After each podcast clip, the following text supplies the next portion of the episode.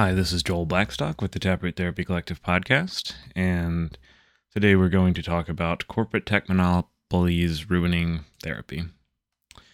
So, last weekend, um, BetterHelp, which is a online subscription therapy company, settled with the Federal Trade Commission for almost $8 million in fines, which will be returned to consumers for selling uh, therapy patients data that is confidential.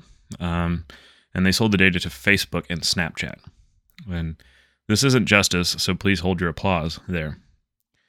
And this company, whose um, name really is the word better and the word help smushed together with no space between them, um, has had issues before.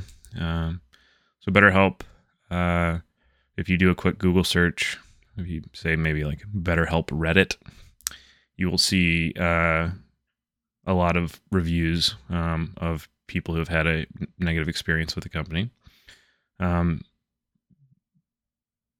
they also um, faced a controversy last year where YouTube influencers that a lot of like uh, Gen Z uh, children and young adults watch were paid uh, without disclosing it to vlog about uh, conditions that they had, and the allegation was that the conditions, the mental health conditions that they were, uh, the influencers were saying that they had were um, made up or exaggerated. And they claimed that BetterHelp had treated the conditions. And a lot of uh, YouTube influencers talked about it. And, you know, children look up to that community. So it's kind of an abuse of power there. Maybe it's a little shady marketing, but it's not illegal. Um, whereas this new thing is not getting the attention that I think it needs to get because it's not just illegal; it's it's a huge deal. Um, if I had done this as a therapist, if any one therapist did this, there would be giant consequences. That when a company that makes millions of dollars did this to millions of patients, nothing happened. Nothing happened to them. So you know, th- one of the allegations uh, that has gone on for a really long time with BetterHelp is that they say that they're going to charge you for one session, but it's really hidden in the fine print that it's a subscription and that it's $320 a month. Um, a lot of people have complained that there are repeated no shows where the therapist doesn't show up, which happens. I mean, it may happen to you at Taproot, um, but it seems to be a big problem and that they charge you anyway, even though the therapist cancels the session um, or that they give you paperwork that takes up the whole hour, so you never even really get to meet with the therapist. Um, those are some complaints that are around. I mean, you may encounter that at any big company, but this thing about um, selling data to Facebook is unprecedented for a couple reasons, and I, I, just think people should know about it because it's a big deal.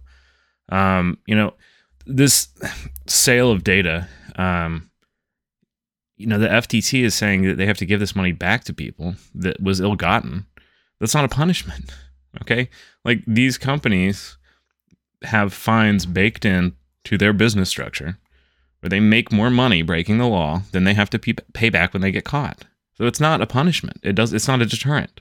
Um, you know, there's no their risk tolerance. This is all factored into it, and unless you start to have real consequences for these companies, then we are going to turn this profession into something that people stay away from because they are afraid.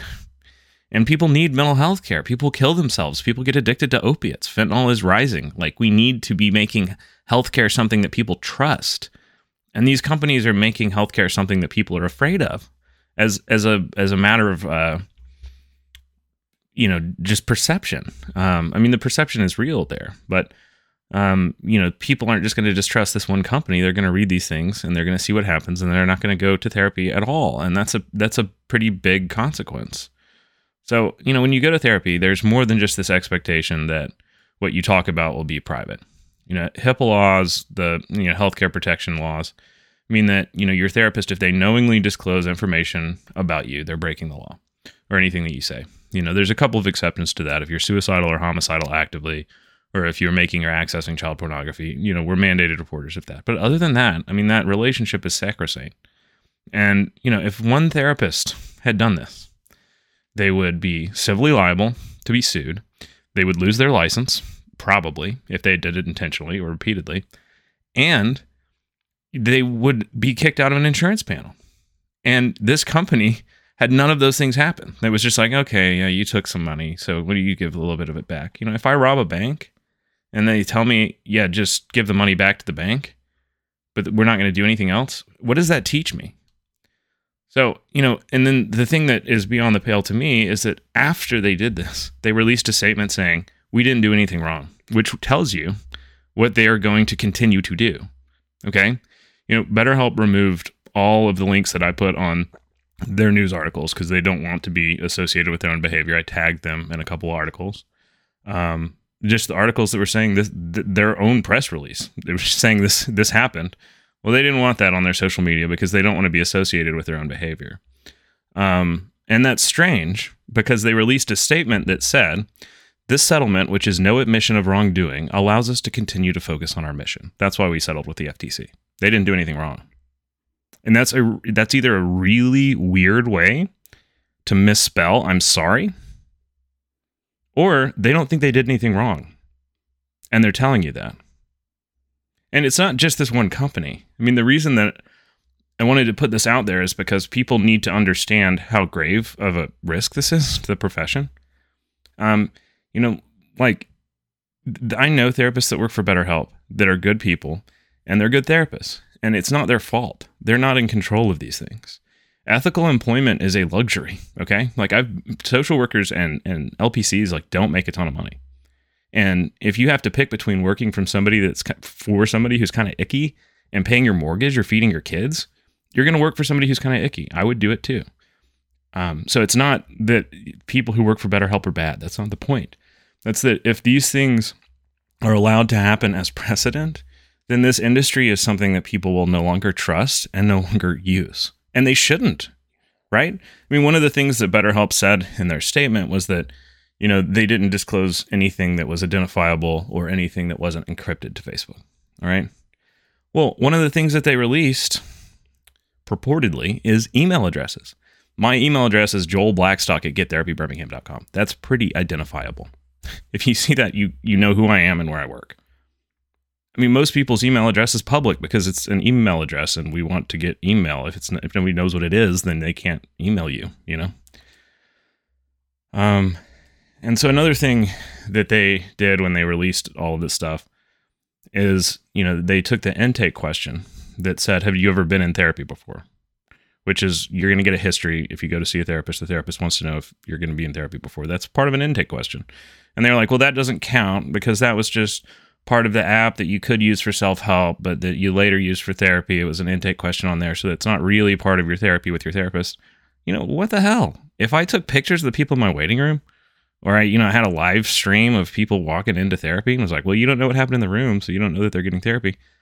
I mean, it, anyone can make the connection that somebody who's who is saying who's going to a therapy app to get therapy is wanting to get therapy. And also, when you're you're asking them within a healthcare setting, have you been in therapy before, which is privileged information you didn't ask them, you know, on the street. You asked them the, in the context of trying to pair them with a therapist and get a history. So that that is healthcare information, which this company is saying isn't, which should really make you afraid of these apps. It's not just BetterHelp. You know, a lot of these companies do the same thing. Consumer Reports had a really good article where they and they did a study. They actually did some reporting where they looked at what these companies' apps, and they did six different companies where they were sending data to and they're all sending data to Facebook. Okay.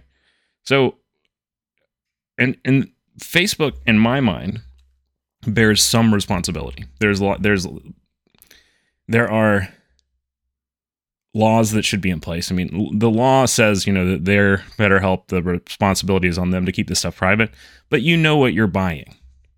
Like they they understood the data that they were buying. Like so, this is from the FTC's complaint. This is at, from the actual document.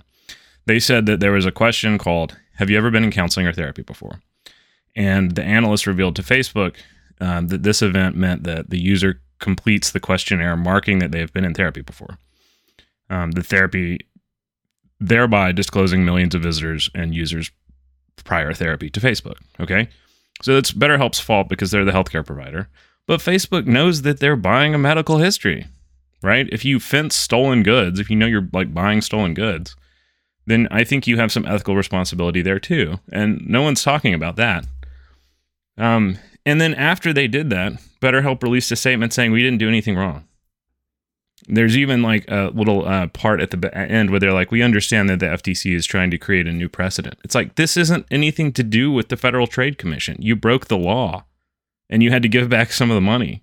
This should be the Justice Department, in my opinion. So, I mean, I think that these corporate monopolies are have the potential to ruin therapy because they're going to get so big that you have to use them. The parent company of BetterHelp is Teladoc. And if the brand gets toxic, I mean, even if CNN and Fox News deign to care about all this potentially or allegedly criminal stuff and report it, the brand could just get so toxic that they dissolve it and then they continue to do the same service under a different name or under Teladoc. And a lot of insurance companies are starting to require therapists to use Teladoc. I want to use Simple Practice because I know what they do with their data. And I know the history of that company. And when we put my company together, when we put our collective together, we looked at that because we cared about the people who came to see us. And if you don't if you don't give the providers a choice, then they have to use these services because people have insurance and they're required to use Teladoc. I don't know what Teladoc does with the data. I'm not accusing them of anything, even though BetterHelp is they own it, you know, so they're kind of responsible for that. But I don't want to say anything that's going to get me in legal trouble. But I don't want to use that company. And if the insurance company tells me that I have to do it, I have the choice of not taking insurance or using their their software. And I think that those monopolies are bad. And I want the consumer to know about it and I want the providers to know about it. And companies like this make more money breaking the law than they have to pay back when they get caught. That is a bad precedent. You know, if you send executives who do this to jail, they will stop because they don't want to go to jail if there's personal liability when you break the law. And the thing that makes me frustrated is there would be personal liability if it was me. If I did this, somebody wouldn't say, okay, just refund some copays. I would get kicked out of a Blue Cross panel. A lot of things would happen. So I think it is our responsibility to hold these companies accountable. And that doesn't mean that all the people who work there are bad. And that doesn't mean that, you know, there's, it doesn't mean that, um, you have to like go out and blast them on Facebook. I don't really think that's effective. But it just means that you have to recognize that this is a big deal and be vocal about who you use as a provider because when the healthcare is under the control of a monopoly, then everyone who's providing or receiving healthcare doesn't have a choice anymore. And these corporate tech monopolies scare me as a therapist. So I, have been very careful to limit my own liability and like what I'm saying because I, I a lot of these things are alleged or you know I wasn't the one who has the data. I'm, I'm reading the news too and trusting that to be true. So you know I have every reason to believe that this is what I'm saying is right. But you know there's a margin of error and that you know, I don't have all the information. You know I don't have the data that they sent um, to Facebook. But you know, at Taproot, we receive a high quality of, um, or we try and provide a high quality of privacy for you, and we also personalize every referral that we get. I mean, we want to take care of you. We don't want you to just come here. We want you to get therapy, even if it's not with us. And we recognize that we're not the best provider for every person. And so, even though we have a month wait list a lot of the time, or a couple month wait list, we return every call even when we're full. And we try and get you with somebody who's accepting patients, which means we have a short list of people who are accepting patients. And sometimes when the industry is underwater, that's really hard. And we still do it because I have a higher loyalty to the ethics of this profession.